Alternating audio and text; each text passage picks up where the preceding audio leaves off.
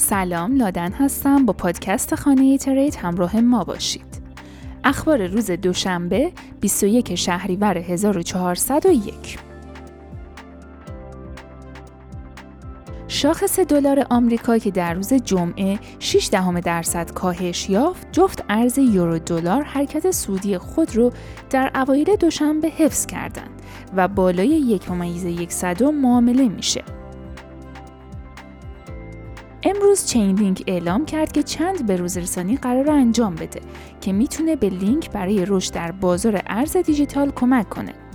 راه اندازی یک پروتکل که از پروژه های وب تیری محافظت می‌کنه و کار بر روی استانداردهای جهانی کربن گام هایی هستش که در جهت بروزرسانی قرار انجام بشه. همینطور چین لینک قدمهایی رو در جهت جنبه های پایداری در تغییرات آب و هوایی برداشته. از این رو ارزش لینک در 24 ساعت گذشته حدود 3 درصد افزایش یافت.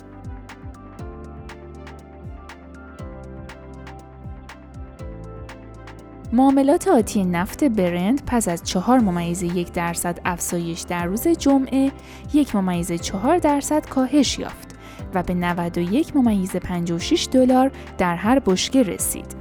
نفت خام آمریکا پس از افزایش 3 ممیز 9 درصدی در جلسه قبل با یک ممیز 34 دلار کاهش به 85 ممیز 45 دلار در هر بشکه رسید.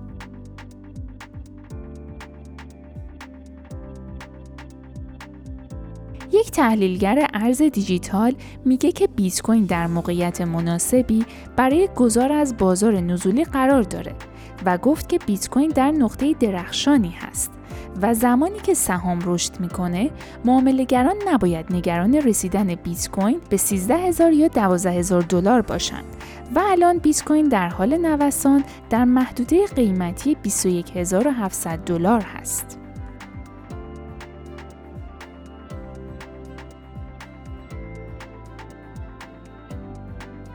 بازارهای سهام آسیا روز دوشنبه افزایش یافتند.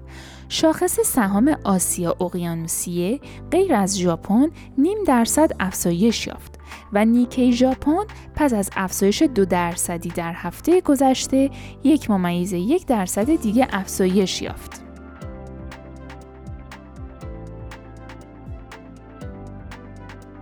بازارهای سهام ایالات متحده در هفته گذشته به شدت افزایش یافتند.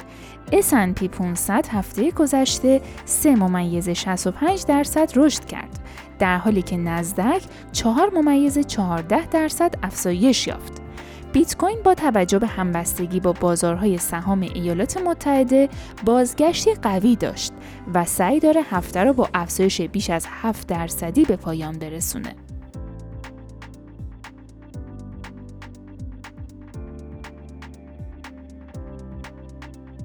پرونده موجود در کمیسیون بورس و اوراق بهادار ایالات متحده نشون میده که مایکرو استراتژی بزرگترین خریدار بیت کوین با دو کارگزار برای فروش سهام عادی کلاس آی خود به ارزش 500 میلیون دلار قرارداد امضا کرده.